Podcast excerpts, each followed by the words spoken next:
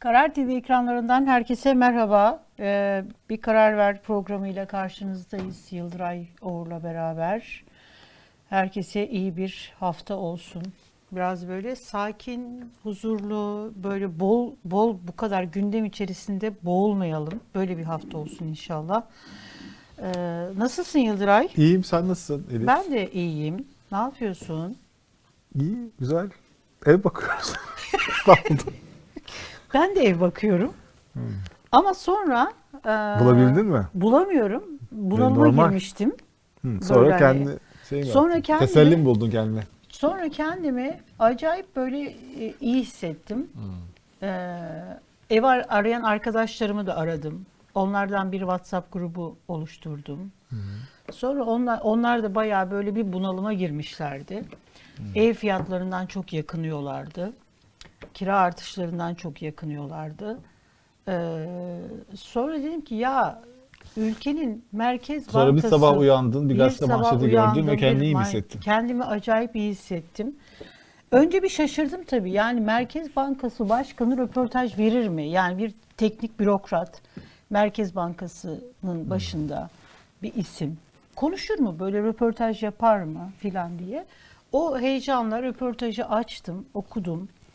Ondan sonra sonra onun da böyle ev bulamadığını, fiyatlardan yakındığını görünce dedim ki yani biz ya ülkenin koskoca Merkez Bankası Başkanı 160 bin lira maaşı var. Bu da hani nasıl deniyor? Ee, elin yani o bir maaş sonra işte toplantılar toplantılar 300 bin lirayı buluyormuş maaşı Merkez Bankası Başkanı. Öyle mi deniyor? Evet öyle deniyor. Ivırıydı zıvırıydı. Hani şey var ya girdisi çıktısı ötesi berisi toplantısı derken yönetim kuruluydu oydu buydu şuydu derken 300 bin lirayı buluyor. Ama çıplak maaşı yani eline geçen 160 bin lira. 160 bin lira maaşı olan e, hani eline de 300 bin lira her ay geçmesi. hani diyelim ki onlar o, o- oydu buydu şuydu geçmedi ama çıplak garantisi var 160 bin lira. Ee, o bile ev bulamıyorsa, o bile kiralardan yakınıyorsa biz fani kullar, Evet. biz vatandaş yani bildiğin sıradan vatandaş yani demek ki normalmiş Evet. dedim. Yani ekonomi e, durumu, enflasyon, e, kiraların yüksekliği hepsinin e, Evet. aslında ne durumda olduğunu özetleyen bir şey, e, Röportaj. röportaj. Fakat ben e, Çok acayip bir röportaj yalnız Evet. bu. Ee, ben böyle tabii çok eleştiriliyor. Ee, Evet. Ben çok başarılı bir PR olduğunu düşünüyorum buna. Gerçekten mi? Evet. Yok artık Yıldıray. Aynen. Ben burada seninle hiç şey Bir yapamayacağım. anlatayım der. ne- Anlat hadi. Tamam anlat dinleyeyim belki sana da ikna olurum. Evet. Ben çünkü kendimi çok iyi hissediyorum. Tamam zaten iyi hissetmemiz için yapıyor zaten. Evet. Ee, şimdi şöyle, e, sen dedin ya teknik bir insan e, röportaj verir mi? Hani teknik bir iş yapıyor. Ee, teknik bir iş yapıyor ama e, aldığı kararlar milyonlarca insanın hayatını etkiliyor değil mi? Yani evet. o kadar yani ekonomi bakanları da öyle. Yani ekonomi bakanları da böyle işte ekonominin bazı kuralları vardır. O kurallar işte finans çevreleri işte CDS bilmem Primi, primleri evet. bilmem bilmem bilmem böyle bir sürü teknik konular vardır. Bunlar hakim olan insanlardır ekonomi bakanları. Böyle çok insanlarla ilgilenmezler. İşte çok konuşmazlar. Ancak böyle İşini yaparlar. basın toplantısı yaparlar, bildiriler yapar, açıklarlar. Fakat aldıkları kararlar hepimizin, milyonlarca insanın doğrudan günlük hayatını etkiliyor. Bu kadar öyle e, devlet katında mesela Dışişleri Bakanı'nın aldığı kararlar hepimizin günlük hayatını etkilemiyor. İçişleri Bakanı biraz etkileyebilir ama doğrudan değil yani. Hani doğrudan değil. Evet. Diğer bakanların da öyle. Ulaştırma Bakanı'nın şunun bunun yani doğrudan hayatımızı etkileyen aldıkları kararlar bir anda mesela o gün soframızda ne olacağını etkileyen kararlar değil. Ama Maliye Hazine Bakanı'yla Merkez Bankası Başkanı'nın aldığı kararlar hepimizin hayatını doğrudan etkiliyor. Herkesin hayatını etkiliyor. O yüzden de Enflasyonla mücadeledeki en önemli O yüzden kurum. bence yani- paranın değeri. tam da seçimlerden önce bence bu kadar kötü bir enflasyon, bu kadar kötü bir ekonomik şarta rağmen şartlara rağmen niye hala iktidar seçimi kazandı ve çok daha iyi kadroları olmasına rağmen açık ara muhalefetin ekonomik kurmayları çok daha iyi olmasına rağmen ve söylediklerinin çoğu yüzde bir milyon doğru olmasına rağmen neden onlar insanlarda hani bunlara oy verelim, bunlar gelsin ve ekonomiyi toparlasın hissi yaratamadı. Bence tam da bu söylediğin teknik şey var ya teknik bir iş. O hissi verdiler. Bunlar çok teknik insan gibi göründüler. Muhalefetin ekonomi kurmayları teknik, soğuk, insanları insanların derdiyle tam dertlenemeyen, ondan çok da Gerçeklik etkilenmeyen, konuda, yani evet. ekonomik şartları şikayet eden ama o ekonomik şartların çok da mağduru gibi görünmeyen, hani iyi eğitimli, çok iyi eğitimli, piyasaları çok iyi bilen, yurt dışında prestijli, çok iyi üniversiteler. Hep böyle, hep böyle bir yukarıda elit bir grup gibi kaldılar. Yani ve konuşmaları da her ne kadar bazıları gerçekten de yani basitleştirmeyi de başarabilse de yine de e, temsil ettikleri ekonomi politikaları çok elit, yukarıda finans çevrelerinin, bankaların, uluslararası şeylerin aferin dediği politikaları olarak kaldı. Fakat esas o politikaların muhatabı olan halkla iletişimini kuramadılar bence. Yani hepsinden belki daha iyi şartları olan ekonomik olarak refah içinde yaşayan Cumhurbaşkanı orada halk adamı gibi kaldı o şeyde. Çünkü o Tabii. işte krediler vererek, işte e, şeyi arttırarak, e, asgari ücreti arttırarak, enflasyon için biz burada kendimizi şey yapıyorduk ama parçalıyorduk. Nasıl olur? Enflasyon yüzünden oluyor bu. Marketlerle kavga ederek, halk için kavga ederek o hissi geçirdi. Doğru ya da yanlış. Bence şu anda Merkez Bankası Başkanı da Amerika'dan gelmiş, çok iyi eğitimli, Amerika'daki bankalarda çalışmış, işte böyle Amerikalı bir kadın gibi yani Türk ama hani Amerika'da hep yaşamış bir teknik insan olmaktan pozisyonunu çıkarmaya çalışıyor. Bir PR çalışması yapıyor. Çünkü e, sürekli faizler artırılıyor. Sürekli faizler artırınca piyasa daralıyor. İnsanların hayatı etkilenecek ve önümüzdeki yıl daha da etkilenecek. O yüzden de diyor ki kemer sıkmak artık yeter kemer sıkmak falan yok. Yani bu halk daha ne kadar kemer sıkacak diyor. Birinci mesaj bu. Evet. Birinin 10 tane evi olur mu diyor. Böyle bir şey olur mu 10 diyor. kişinin bir evi olmalı diyor. Evet. Ev ve, ve diyor ki diyor. ben de diyor bunun mağduruyum diyor. Ben de diyor İstanbul'da bakıyorum Manhattan'dan daha pahalı diyor. Ben burada ev tutamadım. annemin yanında kalıyorum diyor. Yani ben de diyor bu ekonomik kararlar veriyoruz ya. Hani ben de veriyorum. Hani bunları böyle sevinerek Tam insan boyutunda. Evet, sevinerek ki- ve şey olarak vermiyoruz diyor. Yani ben böyle hani insanları hiç düşünmeden hani ben uzakta bir yerde mutlu mesut bir hayat yaşıyorum ve insanlarla ilgili kararlar veriyorum gibi bir insan değilim ben diyor. Ben de bunun muhatabıyım.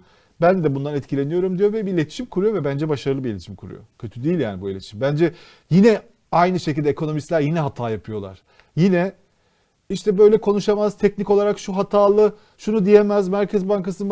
Hiç bunlar önemli değil şu anda. Şu anda insanlar Ülke gerçeğiyle bağdaşıyor diyorsun. Kemer hayır sadece ülke gerçeğiyle değil biraz da böyle olması gerekir. Çünkü yaptığı iş teknik bir iş değil sadece siyasi bir iş aynı zamanda. Yani faiz arttırmak Yıldıray, düşürmek siyasi bir karar da aynı şu zamanda. röportajı bak şöyle. O yüzden de ben bu röportajın iyi bir PR olduğunu düşünüyorum. Muhalefetin bu röportaja bakıp biz ekonomide insanlarla niye iletişim kuramadık? Ya kadar mağdur olan, bu kadar enflasyonun doğrudan muhatabı olan, bu kiraların muhatabı olan insanlarla niye doğrudan iletişim kuramadık da millet aç aç ekmek bulamıyor gibi ajitasyon yaptık. Halbuki aç tamam insanlar her ülkede vardı. Türkiye'de belki biraz daha fazla artmıştır ama mesele açlık değildi. Mesele ekmek bulamamak değildi. Mesele ki- kiraların yüksek olmasıydı. Market fiyatlarının artmasıydı. İnsanların market markete gidebiliyor insanlar. Türkiye artık orta sınıfların büyük olduğu bir ülke. Sen sadece aç aç bu insanlar dersen muhatabını bulamazsın o eleştirinin.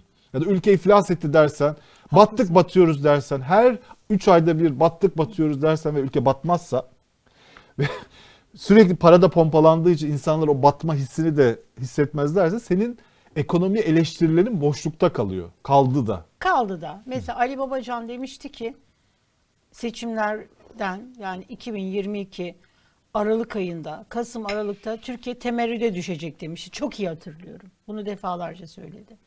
Temerrüde düşmedi Türkiye. Ee, işte hani e, evet açlar. Bu, bu konuların hepsine sana katılıyorum. Şu anda karşımızda ya o da insanmış aslında diyebileceğimiz bir Merkez Bankası işte başkanı var. Diyor ki Markete gidiyor musunuz? Markete gidiyorum diyor. Şurası hoşuma gitti. Diyor ki saçımı topluyorum. At kuyruğu yapıyor. Eşofmanlarımı da giyiyorum. Kimse tanımıyor.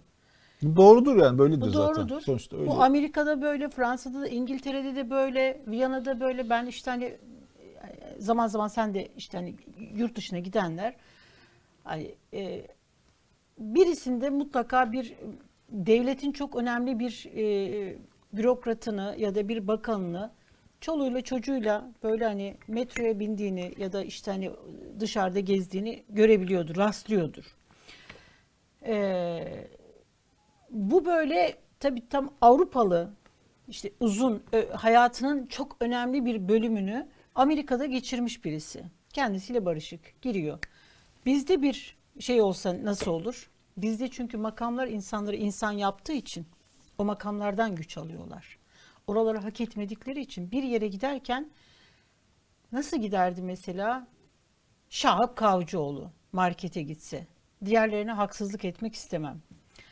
Şahap Kavcıoğlu gitmiş gitse nasıl gider? Bir ton böyle önden eskortlar gider, şeyler gider, korumaları gider. Merkez Bankası Başkanı geliyor bir orayı böyle hani oraya bir Merkez Bankası Başkanı'nın geldiğini oraya bir hissettirirdi böyle. Ya da biz böyle bilmiyoruz ama bize böyle hissettiriyor Şahap Kavcıoğlu'nun imajı değil mi? Evet ama Yani belki böyle de böyle gitmiyordur ama birazdan çizdiği imaj bu. Çünkü hiçbir iletişimi olmadı çünkü toplumla. Yıldıray, e, ben Şahap Kavcıoğlu dedim de belki de böyle birisi değil. Haksızlık etmek ama böyle bir şey imaj yakışıyor mu? Yakışıyor. Yani yakışıyor denilen Devlet bir şey adamı var. imajı yani böyle. Yani şey. AK Parti ik- iktidarında şimdi valiler görüyoruz. Kaymakamlar görüyoruz. E geçen gün burada Metin Külünk demedi mi? Kendileri böyle hani kendi içimizde Erdoğan'dan aldıkları güçle kendileri böyle derebeylikler oluşturdu. Bir bakan sen hiç mesela Türkiye'de şeyi gördün mü? Bir bakanın eşiyle çocuğuyla yanında koruması, makam arabası bilmem nesi olmadan çoluk çocuğuyla bir AVM'de gezdiğini, bir yere gittiğini gördün mü? Görmedin. Gö- Göremeyiz. Böyle bir şey, böyle bir bir dünyamız yok bizim. Çünkü bunu yapsa yapsa kim yapabilir? Mesela Mehmet Şimşek yapabilir. Özgüvenli, iyi eğitimli. Yani şey yok. Kendisiyle barışık bir Ama insan. Mehmet Şimşek'in de biliyorsun bir skandal açıklaması olmuştu 2011'de. Aa, Evet. Fakir evleri fakir evlerini kesiyoruz diye. Fakir evleri. O, o da Ama hayattan çok Fransız ama. Yeni şeydi o başlangıç Ha, aşamasındaydı. başlangıç aşamasında. Şimdi mesela e, me- mesela Merkel. Merkel'i görüyoruz. İşte yabancı devlet Fransa'da bunun örnekleri var, İngiltere'de var, Amerika'da var. Ama burada olmaz. Burada çünkü Orta Doğu ülkesi, gelişmekte olan bir ülke. Bir de bu AK Parti iktidarı ile beraber bir böyle iktidar görgüsüzlüğü aldı başını gidiyor tamam mı? İktidar görgüsüzlüğü alabildiğine bir görgüsüzlük var. O makamların makamların biliyorlar onlar da o makam koltuklar onları böyle adam ediyor. Daha böyle hani oradan güç aldıkları o gücü halkın üzerine boca ediyorlar. Onu hissettirmeye çalışıyorlar. Dolayısıyla markete evet gidiyorum demiş. Ee, ve marketleri ama şu mesela ilgimi çekti. Ee, markete gidiyor. Markette neye bakıyormuş mesela? Süte ve ekmek fiyatlarına diyor bakıyorum. Patatese bakıyorum, kırmızı etin, sütün fiyatına bakıyorum. Ekmek ve süt ve akaryakıt demiş enflasyonda ciddi etkisi var. Bir de şeyi söylüyor. Ee, süt fiyatları bazen markette artmıyor ama TÜİK istatistiklerinde arttığını görüyorum demiş. Apartman görevlimiz Sadık abi var demiş. O, ona fiyatları soruyorum. Zaman zaman onu sorguya çekiyorum demiş. Ben fiyatları indi diyorum o bana fiyatlar inmedi diyor.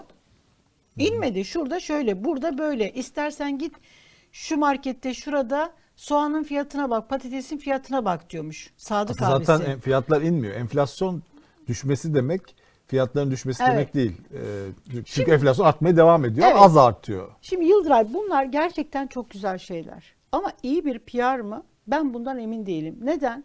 Ya Merkez Bankası Başkanı çıkıp da mesela şurası. Şimdi e, Hafize Gaye Erkan 29 Kasım'da bir röpo- şey pardon İSO'da bir konuşma yapmıştı. Orada demişti ki algı, kabul ve itibar çok önemli faktör. Tamam. Tamam şimdi Merkez Bankası Başkanı çıktı. Algı, kabul, itibar. Üçlü. Bunlar önemli. Merkez Bankası'nın e, 6 aydır izlediği bir şey var ve artık hani hepimiz Merkez Bankası'na bakmaya başlamıştık. Daha bağımsız gibi davranıyor. Peki tamam. Hafize Hanım, Hafize Gaye Hanım. Tamam. Bakıyorduk biz ama şöyle diyen bir Evet, Merkez oku. Bankası Başkanı. Düşünüyorum senden çünkü. Biliyorum nereye okuyacağını. Evet. Diyor ki e, Cumhurbaşkanımızla işte neyi nasıl gördüğümüzü, neler yapmamız gerektiğini konuştuk. E, kendisine bize üç alan söyleyin, biz şahlandıralım. Sizin stratejik gördüğünüz alanları işte önümüzü açtınız filan destekleyelim. Şimdi hani bu konuşma bu Merkez Bankası'nın Çok gerçekçi. gerçekçi ama Merkez Bankası baş yani Yıldıray, Merkez Bankası bana- başkanının sen Türkiye'de yaşayan bu kadar tecrübesi olan bir gazeteci Tamam. olarak, bu kadar AK Parti'yi de tanıyan bir gazeteci olarak sen Merkez Bankası başkanının bağımsız olduğuna inanıyor musun? İnanmış mıydın yani? İnandırdılar mı seni alt alta? ya Nasıl pardon da olabilir? yok yok hayır. Kimse inanmıyor buna zaten. Zaten, ama bu sorun da Ama bu değil bak mi? inanmıyor da bunun inkar etmek. ya inandır- inkar da bak, edemezler. Zaten yazılı Tamam, Merkez inkar Bankası edince Erdoğan'a. ikna edici olmuyorsun işte. İnkar etmek iyi bir yöntem değil. Yani söyle deyince Cumhurbaşkanımız asla karışmıyor. Kesinlikle onunla konuşmuyoruz dersen bence o daha şüpheli. Tamam. Fakat şunu dersen Cumhurbaşkanıyla konuşuyoruz, ikna ediyoruz. Mesela ona diyoruz ki savunma sanayi gelişti. Başka alanlar da varsa biz hani buralara e, kredi açılması için biz elimizden geleni yapalım. Yani böyle bir medeni diyalog var aramızda. Şimdi şüphelenen şey ne? Hatta ne deniyor? Deniyor ki Tamam. e, Merkez Bankası Başkanı İstanbul'da ev tutmadı. Çünkü ne zaman işinin biteceği belli değil. yani bir yıllık kontrat imzalamak istemedi. O kadar para ver. Bir de hani bence birisinin gerçekten Amerika'dan gelmiş birisinin Türkiye'de ne bileyim mesela Bağdat Caddesi'nde galiba oturuyorlar. Annesinin babasının çünkü daha önceki röportajdan öyle anlıyorum. Yani öyle çok şey değiller yani. Ee, ada yani orta orta üst seviyede bir aile. Ee, Bağdat Caddesi'nde nereden baksan bir apartman dairesine 40-50 bin lira 40-50'ye bulamazsın orada. değil mi? Aynen. Yok yok. E, Öyle niye versin ki? Niye versin yani? 160 bin lira var. 300 bin alsan bile 50 60 40 50 bin lira vermek istemez. Annenin evi varken orada kalırsın. Neyse hani deniyor ya Yok, tamam. annesinin evinde neden oturuyor. bunu? Çünkü ne zaman gideceği belli değil. Niye böyle düşünülüyor? Çünkü şöyle düşünülüyor. Acaba bunlar bir şeyler yapıyorlar ama Mehmet Şimşek, Hafize Gaye Erdoğan ne hangi aşamada parlayacak ve bunları paylayacak ve gönderecek diye düşünüyor ya. Bu da aslında Merkez Bankası Başkanı da diyor ki hayır diyor bizim böyle bir diyalogumuz var demek istiyor. Bu Tamam. bence piyasalara, piyasalar aptal değil. Kimse aptal değil. Kimse aa şimdi Merkez Bankası Tam kendi kendine faiz artırım yapıyor. Demek ki bağımsız artık diye düşünmüyor. Şöyle düşünüyorlar. Cumhurbaşkanı onlara bir alan açtı. Ve onlara güveniyor. Demek ki onlarla iyi iletişimi var. Bu asas bağımsız yani şu anda Merkez Bankası bence it- itibarı varsa eğer 6 ayda esas getiren şey bu. Onun dışındaki her şey biraz sahtekarlık. Okey Yıldıray. Tamam. Şimdi dedim ya ben sana katılmıyorum. Senin baktığın yani madalyonun öteki yüzden baktığın zaman bunu vatandaş olarak baktığımızda bu zaten ben hiçbir zaman za- buna inanmak bir kere çok saftiriklik olur. Ee, çünkü Merkez Bankası'nı Cumhurbaşkanlığı hükümet sisteminde bütün bunların amiri konumunda Cumhurbaşkanı Erdoğan. Bütün şeyler ona bağlı. Buna zaten in- inanılmaz. Bu bir algı değil. Bu bir söylem değil. Bu bir fısıltı şekli inanış değil. bu Çıplak gözle zaten görülebilecek bir şey bu. Yok yok yazıyor yazılı. Yani 3 sayılı ka- ka- kanun hükmündeki kararnameyle zaten bütün kurumlar kendisine bağlandı. Zaten hani mevzu da bu. Evet. Merkez Bankası ile senin işin var mı? Vatandaş olarak, Yıldıray olarak? Yok. Benim de yok. Beni de ilgilendirmiyor. Merkez Bankası işte Alaaddin abiyi de ilgilendirmiyor. Metin'i de ilgilendirmiyor. Hiç kimseyi ilgilendirmiyor.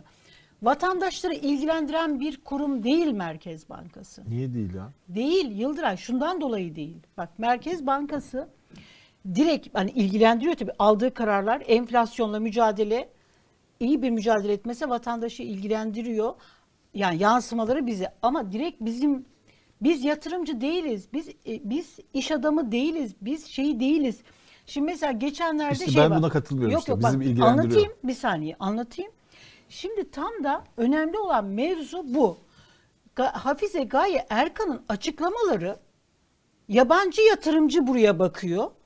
iç yatırımcı buraya bakıyor ve orada zaten bak geçenlerde şey çıktı. Ben de bunu yazmıştım. Ee, Bloomberg'de bir yabancı yatırımcı Türkiye'ye gelmek için e, daha fazla kanıt istiyor. Mehmet Şimşek biliyorsun 6 aydır Mehmet Şimşek yabancı yatırımcıları ikna etmek için geziler, işte hani ziyaretler yaptı. Gitti yabancı yatırımcıları ikna etmek istiyor. Oralarda işte üçlü beşli görüşme, tekli görüşmeler yapıyor. Ee, ama Mehmet Şimşek de diyor ki gidiyoruz konuşuyoruz biraz zaman alacak yabancı yatırımcının gelmesi. Yani Mehmet Şimşek'in adı Mehmet Şimşek'in kendisi ekonominin başına geçti ama yabancı yatırımcı da yerli yatırımcı da aa Mehmet Şimşek geçti. Hafize Gaye Erkan da geldi. Ha biz güvenelim her şey düzeldi demiyor. Daha fazla kanıt istiyor. Daha fazla kanıt ne? İşte Merkez Bankası'nın bağımsız bir şekilde çalışıyor mu, çalışmıyor mu? Bu ekonomi politikaları yürüyecek mi, yürümeyecek mi? Tamam mı? Merkez Bankası nasıl yönetiliyor? İşte hani bu pa- para politikası kurulları nasıl kararlar alıyor? Bunlar bunlara bakıyor. Yani bu açıklamalar sana, bana, vatandaşa çok aa ne kadar cici. Ama bu açıklamaları Bak, bize yapıyor. e, Hürriyet tamam. gazetesine yapıyor. Hürriyet gazetesi. O da ayrı bir şey. E, Yapıyor tamam. Ba- sana bana iyi gelebilir vatan. Mesela şöyle. Aa ne kadar güzel ya bu kadın da mesela hani e, demek ki bunun da ev ya bak bana kendimi iyi hissettirdi söyledim. Ben Ama bir bu, şey mesela miyim? şunu Tamam, söylüyor. anladım. Bir Söyle. dakika şunu da bitireyim söyleyeceğim. Diyor ki ya bir Merkez Bankası başkanı düşün. Diyor ki e, Amerika'dan diyor çok ciddi artan bir talep var. Hatta bir tanesi beni aradı. Dedi ki bak rezervlerindeki artışı gördün mü? 1,5 milyar doları da benden. Swap'a girmedim devlet tahvillerine girdim. Bir de 1,5 milyar doğrudan TL aldım. Doları bozdurup dedi. Ya bir Merkez Bankası başkanının abi bir an şöyle çevirdim çevirdim çevirdim. Şahap Kavcıoğlu mu röportaj veriyor diye Ben baktım. e, hiç öyle. Ben de böyle bir ya Sen Merkez Bankası Başkanı'nda çok e, robot gibi bir şey olması Robot istiyorsun. değil. Ben gerçek bir Merkez Bankası başkanı. Robot değil. İşine hakim, bürokrasi. Ya niye röportaj? Bırak Mehmet Şimşek versin şu röportajı. Enflasyonu veremiyor. E, Ondan sonra o konuşsun. Sen niye böyle bir açıklama yapıyorsun? Niye böyle bir kafaları yani işte hani Tamam bir şey söyleyebilir miyim? Anladım Söyle. söylediğin şeyi. ben Ee, gerçek bir Mer- Merkez Bankası başkanı istiyorum. Bu değil yani. Tamam ama şimdi bak Hayallerim zaten yıkıldı. bence bence zaten Robot olmasın ama bu da olmasın kardeşim. bence ya. ama gerçekten e, yani ben buradan buraya baktığım zaman sadece şu, şu- şunu ben de Beni şöyle bir anladın aydınlanmaya mı? neden oldu. Beni Anladım tabii anladın tabii mı? anladım. Tamam. Ben de seni Aydınlanmaya anlıyorum. neden oldu oldu bende. O da şu. E, ekonomi bu kadar kötüyken Türkiye'de niye seçimde şey olmadı? Hiçbir sonuç yaratmadı. Mesela Arjantin'de yarattı. Arjantin'de ekonomi Haklısın. bizden daha kötü Evet. tabii. Tamamıyla Fakat senin gibi düşünüyorum iyi bir ekonomi konuda. bakanı e, vardı orada. Böyle hani daha oturaklı bir siyasetçi, elit şeyden gelen. Evet. Bir tane böyle e, hani bir ne diyelim bir şey hak- hakaret etmek istemiyorum da yani. Böyle elinde testereyle bir adam geldi. Ya Ekonomi adam böyle ol. Te- adam e, şeylerde Mezunu televizyon seçti. programlarında falan ekonomi konuşan. Ekonomi şeyi de var yani bir ekonomi üniversitelere dersler veriyor. Ekonomi bölümlerinde matematik dersleri veriyor falan böyle biri. Bankalarda da çalışmış ama hani bir, bir ekonomi bakan yani bir yönetim tecrübesi olmamış devlette. Böyle biri işte orayı patlatacağım, bunları kaldıracağım, dolara geçeceğim falan diyerek O bakan attım, Niye ama? bakan Niye? attım Çünkü insanlar şöyle düşündüler. Burada bir ekonomi yönetimi var. Tamam bu böyle bir şeyler yapıyor. Halka böyle biraz da solcu hatta. Fakat hiçbir şey değişmiyor hayatımızda. Yani enflasyon %120 olmuş. O da bir şeyler yapıyor. Güya iyi görünüyor. Şık da bir adam böyle. E, eli ayağı düzgün, elit bir aileden gelmiş. Ama hiçbir şey değişmiyor hayatım. Ama burada bir tane adam da diyor ki ben şunları şunları yıkacağım. Bir şeyler düzel. Bari buna vereyim diyor. Bir şeyler belki değişir. Yani temel his bu. Hollanda'da yani Evet. en hani tuhaf hani böyle Mozart'a benzetiliyor böyle falan böyle tuhaf bir adam. Gert Wilders yani kaç bin kaç bin yıldır partisi var değil mi? Onun hep hayatımızda Gert Wilders bize tweet atıyor. Yani o kadar şarlatan ki Türkiye tartışmasında bile biz böyle baksana iğreniyoruz yani adamın halinden. böyle bir adam bu. Bu adam kaç 20 yıldır partisi var. İlk defa bir seçimde şey oldu. Evet, bekledi, birinci. bekledi, Niye? Çünkü bekledi, ekonomi aldı. yüzünden. Adam yani göçmenleri kafasına insanlar taş atsın işte gitsin Kur'an yaksın diye vermediler ona oy. Ekonomi yüzünden tamamen. Ev fiyatları yükseldi. Adam da diyor ki çok fazla göçmen geliyor. Tamam ev fiyatları bu yüzden yükseliyor. Biraz daha makulleştirdi dilini. Ee, Rusya'ya diyor kızdırdınız diyor Ukrayna meselesinde. Gereksiz yere diyor. Ee, benzin fiyatları uçtu diyor. Enflasyon yükseldi. Mesajları bunlar ya. Ekonomi üzerine makul mesajlar verdi. O da birinci parti çıktı. Niye bizde olmadı bu sorusuna cevap ararken bence bizdeki muhalefet ekonomi şeyi, görüntüsü tam da işte uluslararası piyasalarla iyi geçinecek insanlar görüntüsü. Doğru gerçekten de öyle. Uluslararası piyasalarda kredisi Evet. olan işte hani böyle yabancı sermaye Türkiye'ye çekebilecek. Fakat bu burada bir sorun yok mu? Var. Burada bir de halk diye bir şey var ya. Yani milyonlarca hani yabancı sermaye biz niye çekiyoruz ülkemize? İşte iş iş sahaları açılsın falan işte Türkiye'nin ekonomisinde para bolluğu olsun falan diye. Fakat e, bu bir ikincil bir şey yani bu. Yani hemen doğrudan insanları etkileyen bir şey değil bu. Ama senin bir de ekonomi politikalarının muhatabı olan bir halk var yani. Bir de Evet. onlar oy veriyor bir de. Yabancı piyasalar oy vermiyor. Sen tamam yabancı piyasalar çok güzel görünsün. Merkez Bankası Başkanı sürekli yabancı piyasalara mesajlar versin. Sürekli böyle Merkez o şifre Bankası'nın- kelimeleri kullansın. İşte bağımsız bilmem ne bilmem ne. Bunlar mesela ekonomistler ha harika Merkez Bankası Başkanımız harika mesajlar veriyor. Uluslararası piyasaya diyorlar. Fakat gerçekten hani biraz burada solculuk yapıyorum farkındayım. Var evet. Bir de bu bütün bu ekonomi politikalarından doğrudan etkilenen milyonlarca insan var. Onlarla hiç konuşmasın. Onlarla konuşmaya gerek yok. Merkez Bankası onlarla konuşma şey onlarla Erdoğan konuşsun. Ama Erdoğan, Erdoğan zaten siyaseti, ek- ekonomiyi bunun, o, bu iki isme teslim etmiş. Yani yapın siz demiş. Ya- Bence onunla iletişim kurması iyi bir şey. Keşke Mehmet Şimşek de kurabilse. Bence Mehmet Şimşek o kadar kuramıyor herhalde. Merkez Bankası Başkanı bence orada bir öne çıktı. Ya yıllar O yüzden de bence iletişim kurmasında bir sorun yok. Yani sadece yabancı piyasalarla konuşması doğru değil Merkez ya Bankası yabancı Başkanı'nın. piyasalarla konuşması değil. Yabancı piyasalarla yani işini iyi yapsın ve otursun. Bir şey söyleyeceğim. bence Yıldıray, işin bir ya tam parçası. solculuk yapıyorum dedin ya. Ya kardeşim bir yerde halklaşmasın ya. Yani bir yerde kalsın öyle. Gerçekten böyle hani bir bir devlet adamı, bir bürokrat, bir böyle şey olarak o da orada kalsın ya. Merkez Bankası'nın başkanı da halkla iletişim kurmasın. Kursun, Benle kursun. iletişim kurmasın ya. Kursun kursun. Vallahi kurmasın ya. Orası da kal. Bak bu yolun sonu Mehmet Metiner olmaya gider. Alakası yok. Vallahi gider. Evet, Çok abartılı. Yani yok gerçekten. Kurmasın kardeşim. Merkez Bankası Başkanı işini yapsın.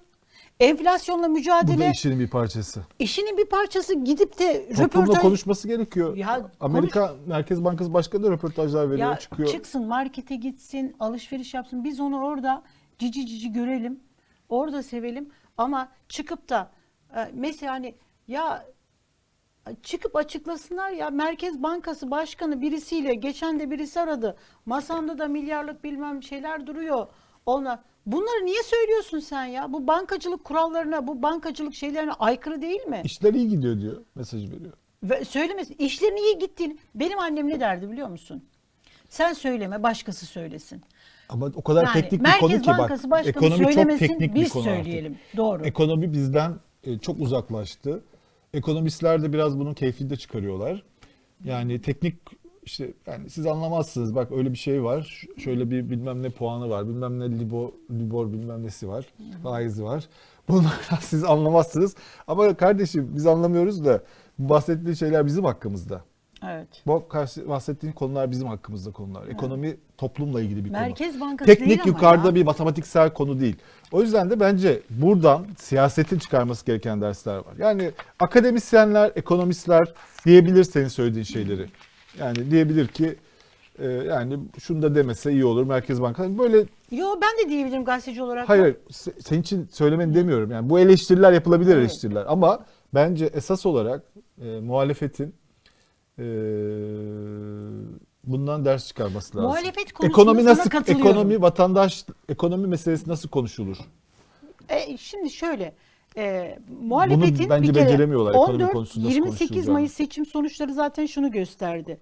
Ya Erdoğan kazanamayacağı, kendisinin bile inanmadığı, kazanacağından umudu olmayan bir seçimi kazandı. Niye kazandı? Ekrem İmamoğlu haklıydı bir tespitte bulunmuştu. İktidar seçimi kazanmayacak biz biz vermiş olacağız. Biz kaybetmiş olacağız. Yani burada muhalefet öyle bir saçma salak uzaylı böyle bir siyaset yaptı ki öyle büyük hatalar yaptı ki millet dedik ya bir bunlara baktı. Zaten halktan kopuklar. Ee, yani bir gerçeklikten kopuş böyle yarışına girdiler. Ee, terazinin kefesinde bir baktı. Ya iktidar Tamam gerçekte bağını koparmış ama buradakiler hepten kopuk anacım dedi. Gittiler elindeki bir ekmeği Aslında E, kaybetmek istemedi. ekonomistleri iktidarın Beyaz ekonomik kadroları Mehmet Şimşek ya. o zaman görünmüyordu çünkü. Evet. Yani, yani en son haftalarda Mehmet Şimşek olabileceğiyle ilgili şeyler çıktı.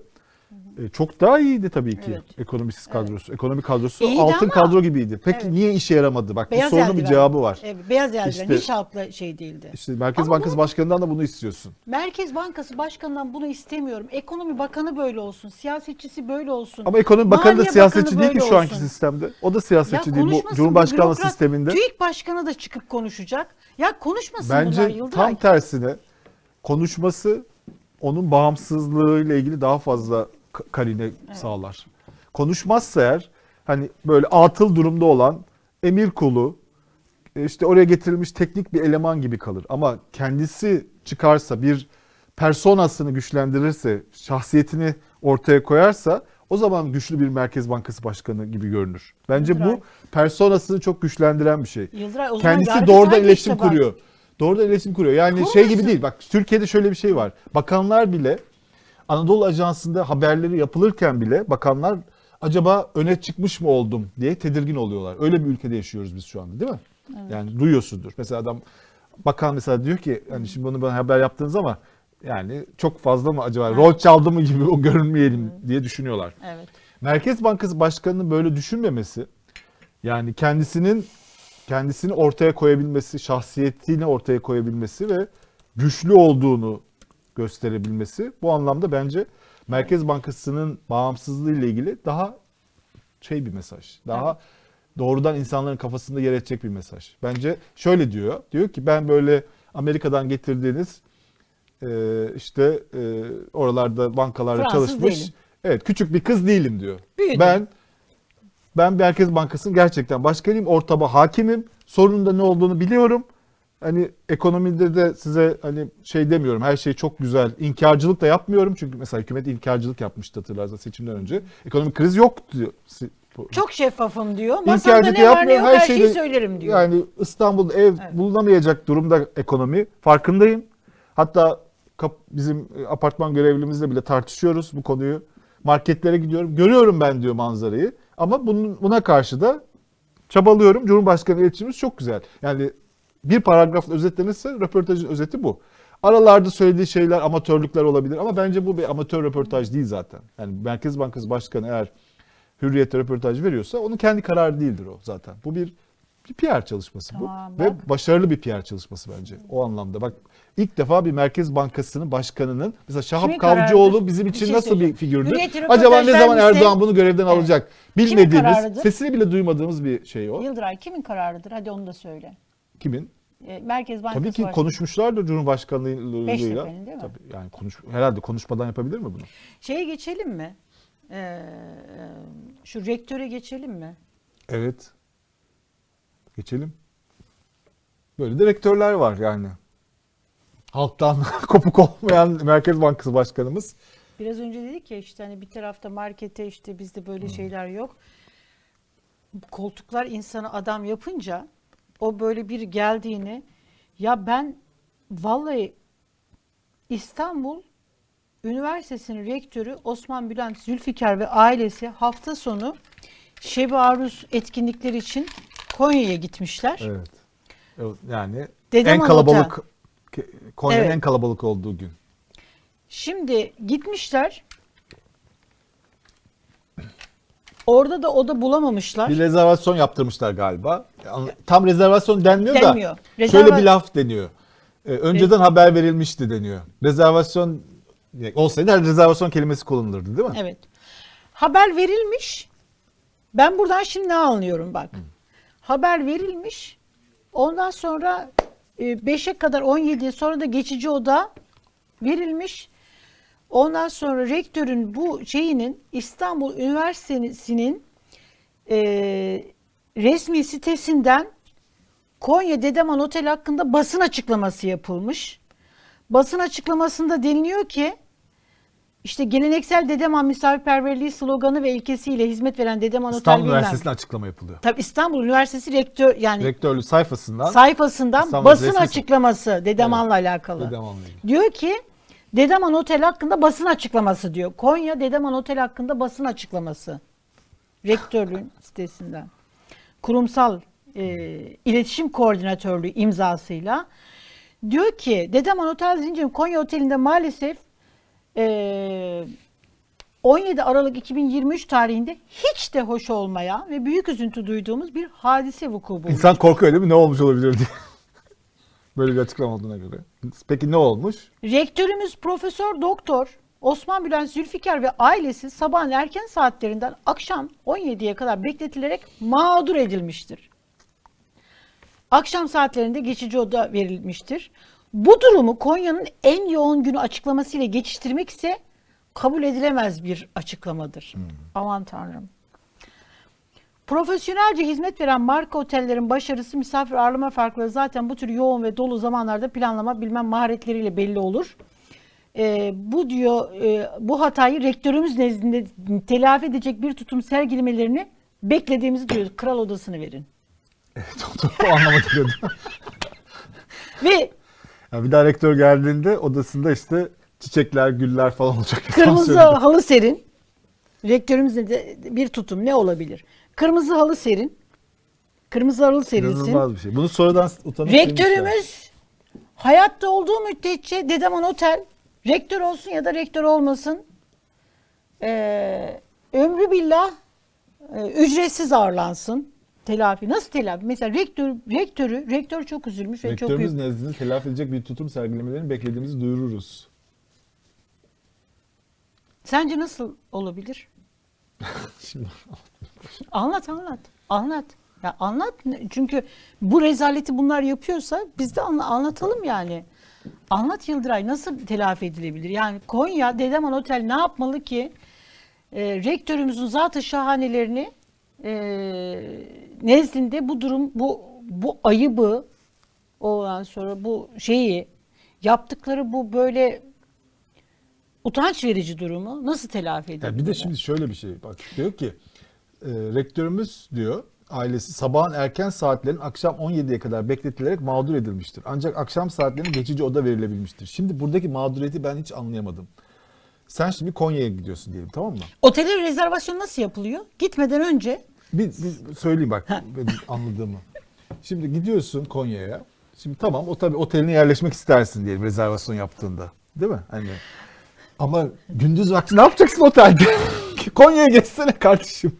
Yani olmuyorsa ne yaparsın? Hani oda bulunamadı mı? Valizlerini verirsin e, otele, bırakırsın orada. Hani Ama sen öyle sonuçta değil. şey olduysan. E, gidersin bir Konya'ya gezersin, bir etli ekmek yersin, işte fırında kebap yersin, Ali şey kebaba diyelim gidersin. ki re- rezervasyon İşte yaptırmadın. Mevlana'ya git, işte Şems Tebrizi'ye git. Nereye gitmek istiyorsan oraya git. Yani otelde nasıl mağdur edilir? 17'ye kadar bekletilmişsin. Otelde niye bekliyorsun 17'ye kadar? Konya'ya hazır gelmişsin gez değil mi? Yani 17'ye kadar ne? O, lobide mi bekliyorsun? Ondan sonra 17'de zaten sana geçici oda verir. Hani şöyle bir şey olsaydı biz gece yarısı geldik otele zar zor. Ya Tam otele- uyuyacaktık. Ama bize oda verilemedi. Sabaha kadar şeyde bekledik. Lobilerde perişan olduk. Hani yine açıklama yapılmaz da hani mağduriyet olabilirdi buradan. Ama sabah gelmişsin otele. E ne yapacaksın otelde yani? Çantanı koysan ne olacak, koymasan ne olacak? Yani Ya o- hayır, o, mevzu dolaplara şu. mı takmak istiyorsun yani ille e, kıyafetlerim kırışmasın diye. Yani nedir derdin? Anlamadım ben buradaki Bak derdi. dert şu. Şimdi rektörümüz o kadar büyük, o kadar yüce, o kadar kutsal e, şey ki yani derebeylik demişti ya Metin Külünk. Derebeylik. Şimdi ya oteli otelde rezervasyon yaptırma diye bir kural var. Değil mi? Gitmeden önce sen madem ki buraya gideceksin gitmeden önce ararsın. Rezervasyon kesin rezervasyonunu yaptırırsın. Ama bunlar benim anladığım kadarıyla herhalde Konya'da bir şey gezdirdiler. Böyle bir birisini bir tellal gezdirdiler. Ee, bugün buraya İstanbul rektörümüz Konya'yı ziyaret edecektir diye. Ondan sonra da bütün otellerin hazır edilmesi gerekiyordu. O oteller e, şanslı hangisi olacaksa onlar böyle birer oda ayıracaklardı, kral odasını. Ondan sonra da rektör bakacaktı. Onda bunda karar verecekti. Gittiği zaman da Hmm. içeriye alınacaktı. Bunların beklediği bu olmalı. Çünkü bir otelde kal- kalacaksan kesin rezervasyon diye bir şey var. Geçici Kurum- oda da vermişler bir de 10 Bir de yılda. Yani vermişler. kalmayacak kal- kal- kalacak yerin Okey. var zaten. Evet. Yani ne oldu? Konya'da acil bir şey oldu. Rektör oraya mı gitmek istedi? Mesela rektörsün sen. Ne oldu? Ne oldu da bir anda hani Şebi Aruz törenlerine Şebi Aruz'a ailece gideceksin. git- gitmeye karar vermişler. abi ailece son gitmeye anda. karar vermişsin. Ondan sonra da e, rezervasyon yaptırmamışsın. Sonra da bunu ay şu şımarıklığa bakar mısın? Bunu böyle rektörlüğün şeyinden diyorsun ki rektörümüze çok büyük utanç. Allah da sizi bildiği gibi yapsın Konya Dedeman. Siz ki rektörü bu kadar mağdur ettiniz. Yani gerçekten bu karar anı nasıl oldu acaba?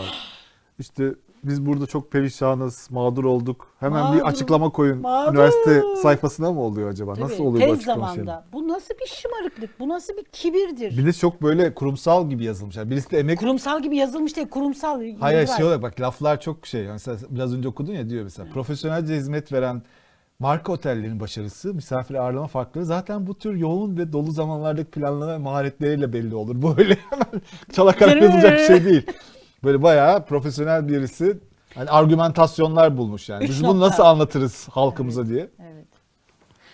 Sonra da silmişler bunu. Yani birisi herhalde demiş bunları ne yapıyorsunuz Genel siz diye. müdürlüğünden kuru bir özürden ziyade Ha, o da evet. bak Dedeman Konya Oteli'nin sahibinden ve genel müdürlüğünden kuru bir özürden ziyade misafir memnuniyeti çerçevesinde tedbir almalarını ve bu hatayı rektörümüz nezdinde telafi edecek bir tutum sergilemelerini beklediğimizi duyururuz e, diyor ve Bütün işte- İstanbul Üniversitesi rencide olmuş rektöre karşı. Evet. şeyden. O yüzden herhalde sayfadan koymuşlar. Ee, İstanbul yani rektörümüze karşı yapılmış şey hepimize karşı Evet, yapılmıştır. İstanbul Üniversitesi Kurumsal İletişim Rek- Koordinatörlüğü.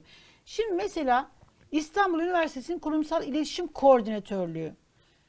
Ee, yazın da ya zavallı Konya Dedeman Otel ne yapacağını bir bilsin. Önüne bir seçenek sunun. Deyin ki mesela A şunu yapın, B bunu yapın, C şunu yapın, D hepsini yapın.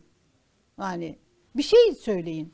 Yani ne- nereden bilelim biz sizin hassasiyet noktanız hani ne kadar ha- şeysiniz kırıldınız. Bu kırılma dereceniz ne yapılırsa yükseltilebilir. Ne olacak yani? Ya artık Ya bu, bu telafi şeyi ne ya? olacak? İşte suite odada semazdan gösterisi olma? Şebi aruz şey kişiye özel, rektör özel şebi aruz Mevlana yapılsın. manzaralı o da. Gerçekten çok acayip. Yani bu aslında şeyi gösteriyor. Yani insan Türkiye'deki e, bir ku- bir bir yerde birisini yönetici yaptığında onun içine girdiği psikolojiyi gösteriyor. Yani burası benim şeyim sultanlığım şeklinde oluyor herhalde. Yani burada işte şikayet şikayetim var .com sitesine yazacağım şeyi bile ben istersem 650 yıllık üniversitenin e, sitesinden açıklar yazdırırım diyor. Cimer'e de yazdılar mı acaba bunu?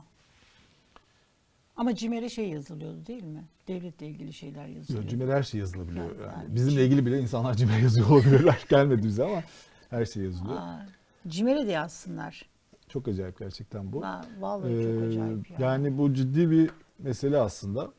Bakalım bunun şeyi ne olacak? Yani ne, ne diyecek yani üniversite özür dileyebilir diyebilir ki yani biz böyle bir anlık kızdık. Özür dilemiş Kim Aa, dilemiş? Rektör mü? Konya. Yok Ha, yok. Hayır, Dedeman Otel mi? Ha? Dedeman Ha. O, o değil, rektörü diyorum ben. rektör. Yani ailemle falan olunca kızdım böyle koydurdum mu diyecek. Yoksa ne var ki bunda noktasında mı yani? Öyle de olabilir yani. Hiç Rektörün bunun yanlış bir şey olduğunu bile düşünmüyorsa o daha fena tabii. Ya bu bu mesela bu şeylerin bürokratların hani iktidar görgüsüzlüğü dediğim şey bu. Bu bürokratların e, şeylerin önünden bunlar herhalde böyle e, dev aynası böyle bir bir ayna var. Oraya baktıklarında başka bir şey görüyorlar. bir de şimdi herhalde- Aruz töreninde de Oradan o aynaları bir makam odalarından o aynaları bir çıkartmak gerekiyor. Yani Yani hangi aynaya bakıyorlarsa Mevlana hani e, aile yani Çebi Aruz'a gidiyorsa insan değil mi? Orada ne var yani? Mevlana'nın esas mesajı işte mütevazilik, toprak gibi olmak, işte dünyadan elini ayağını çekmek. Yani değil mi? Yani sufiliğin şeyi bu.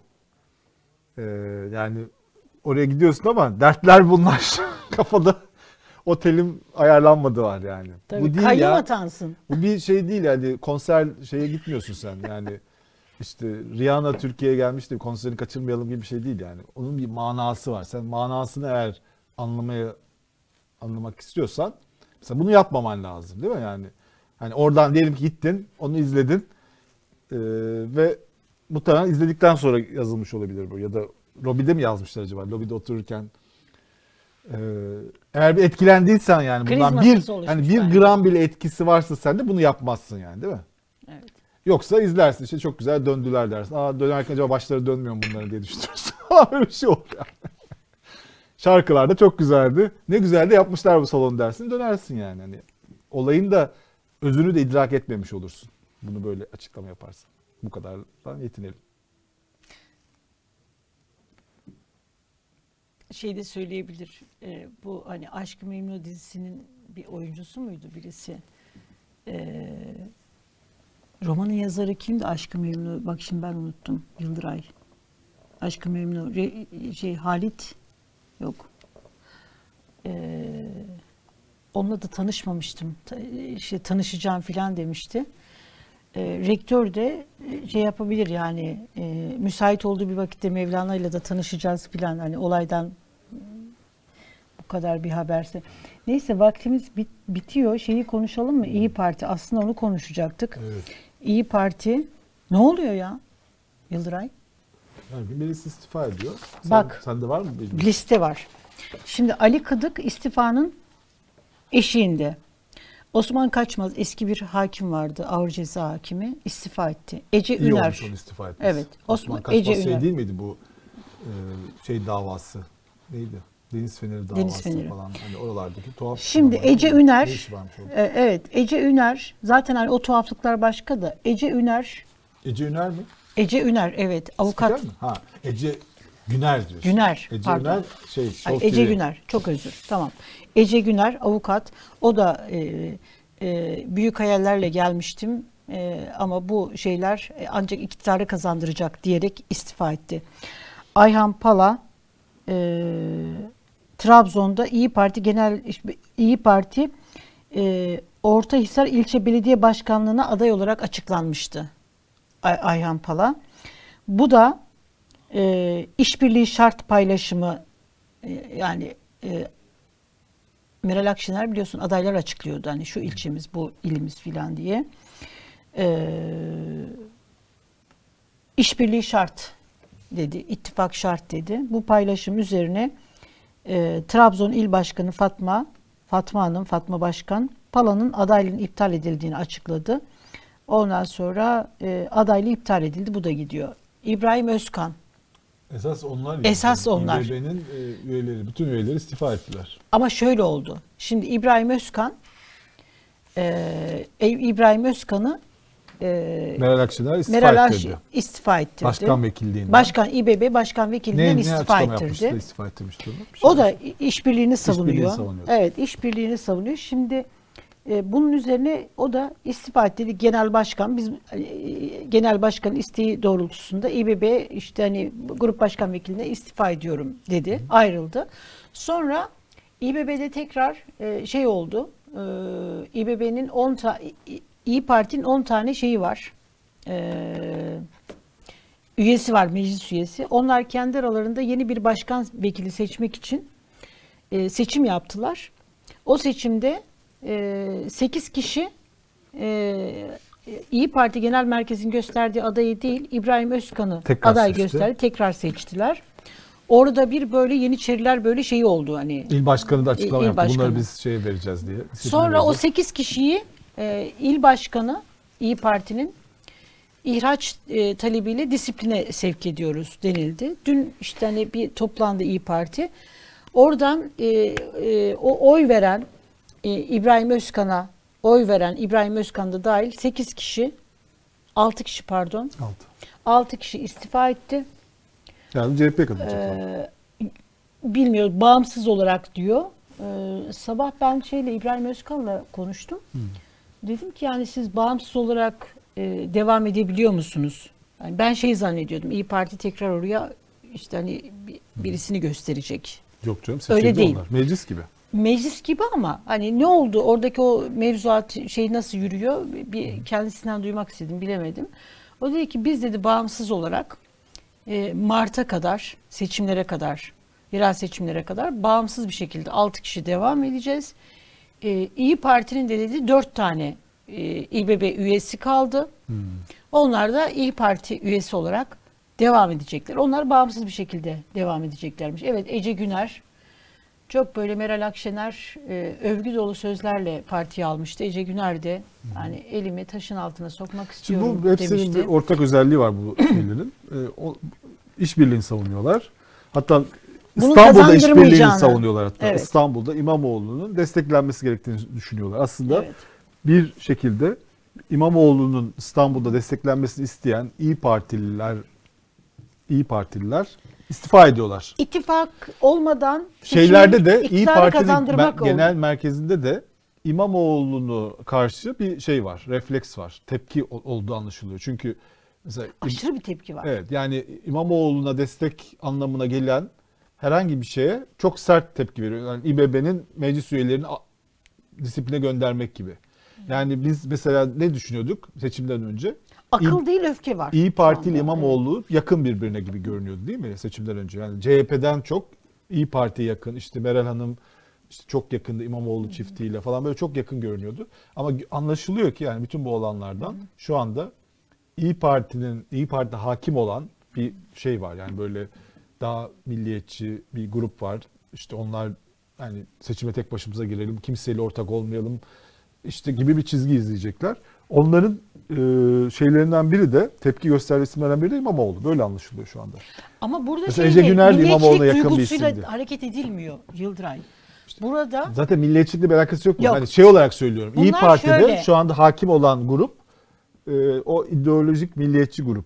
O yüzden de daha sonra girenler Merkez Parti olarak İyi Parti'ye giren insanlar ayrılıyorlar şu anda İyi Şundan Parti'den. dolayı şimdi e, İyi Parti'de özellikle Mansur Yavaş ve e, Ekrem İmamoğlu'na karşı bir öfke var. Burada İyi Parti hani sağduyu akılla hareket etmiyor, öfkeyle hareket ediyor. Bir kızgınlıkla.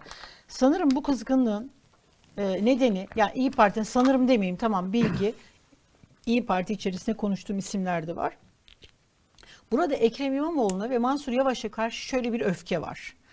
Biz işte o e, e, Mart ayında a- 3 Mart'ta masadan kalktılar. E, 6 Mart'ta da e, Meral Akşener bir açıklama yapmıştı.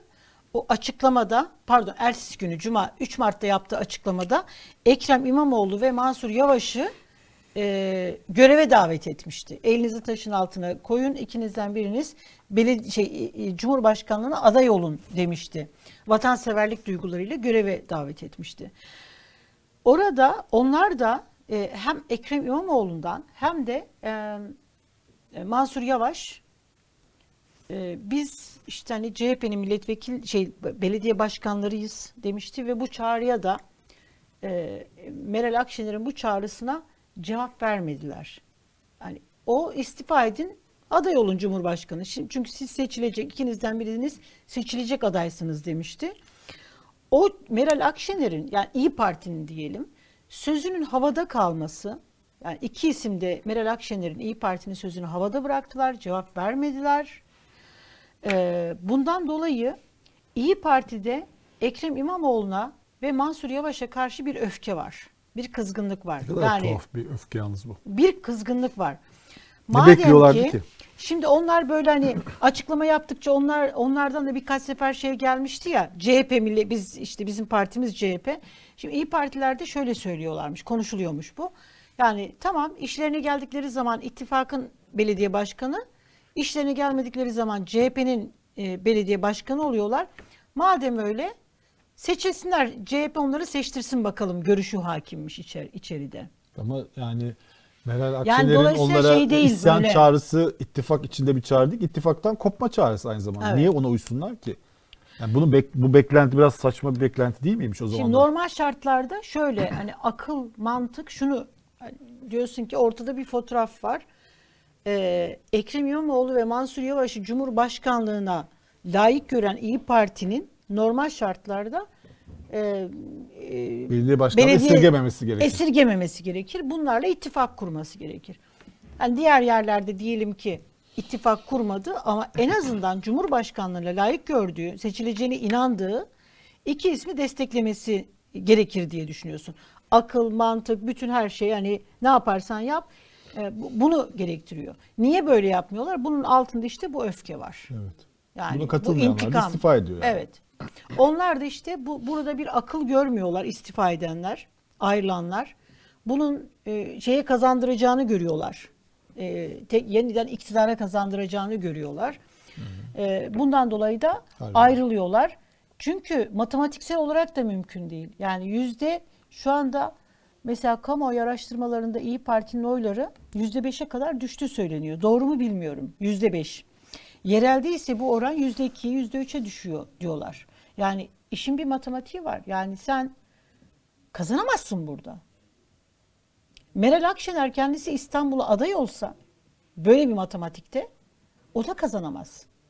Böyle bir matematikte kazanamaz yani. Evet. Yani ama zaten bence bu seçimi onlar gözden çıkardılar. Yani Evet. e, kendi varlıklarını gösterme gibi bir şeyin içindeler. Evet. Yani olabilir ama yani sonuç itibariyle ertesi gün 1 Nisan günü nasıl görüneceğiniz diye bir mesele var yani değil mi? Evet. Çok düşük bir oy alırsanız kendi varlığınızı göstermiş olmayacaksınız. Evet.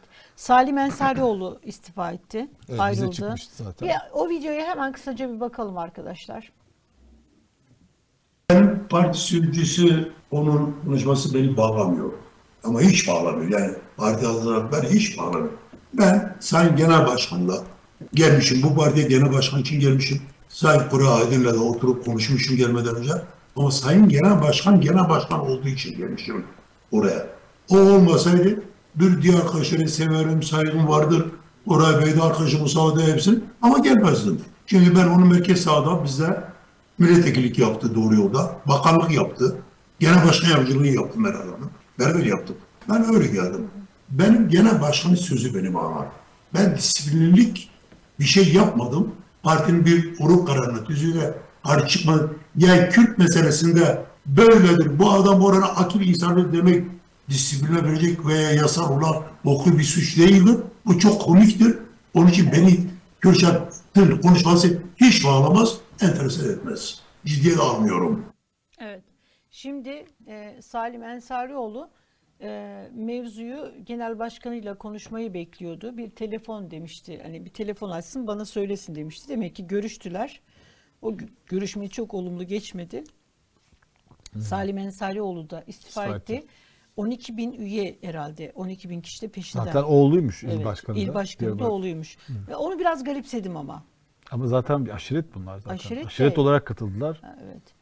12 bin Aşiretin bir kısmı AK Parti'de bir kısmı İyi Parti'deydi. Şimdi tekrar şey yaptı. ne oldu? Evet. Ne yapacak Salim Bey? Onu da bilmiyoruz. Evet. Neyse konuşamadığımız konular kaldı. Onları yarın devam ederiz yine. Daha çok Evet. vaktimiz var. Yarın. Yarın. Ondan sonraki gün. Ondan sonraki gün. Hep buradayız. Evet, buradayız. Bizden bugünlük bu kadar. Yıldıray söyleyeceğim bir şey var mı? Yok, Yok. mu? Vallahi. Peki. Yarın tekrar biz buradayız. Ee, sizler de burada olursanız memnun oluruz. Görüşünceye kadar kendinize iyi bakın.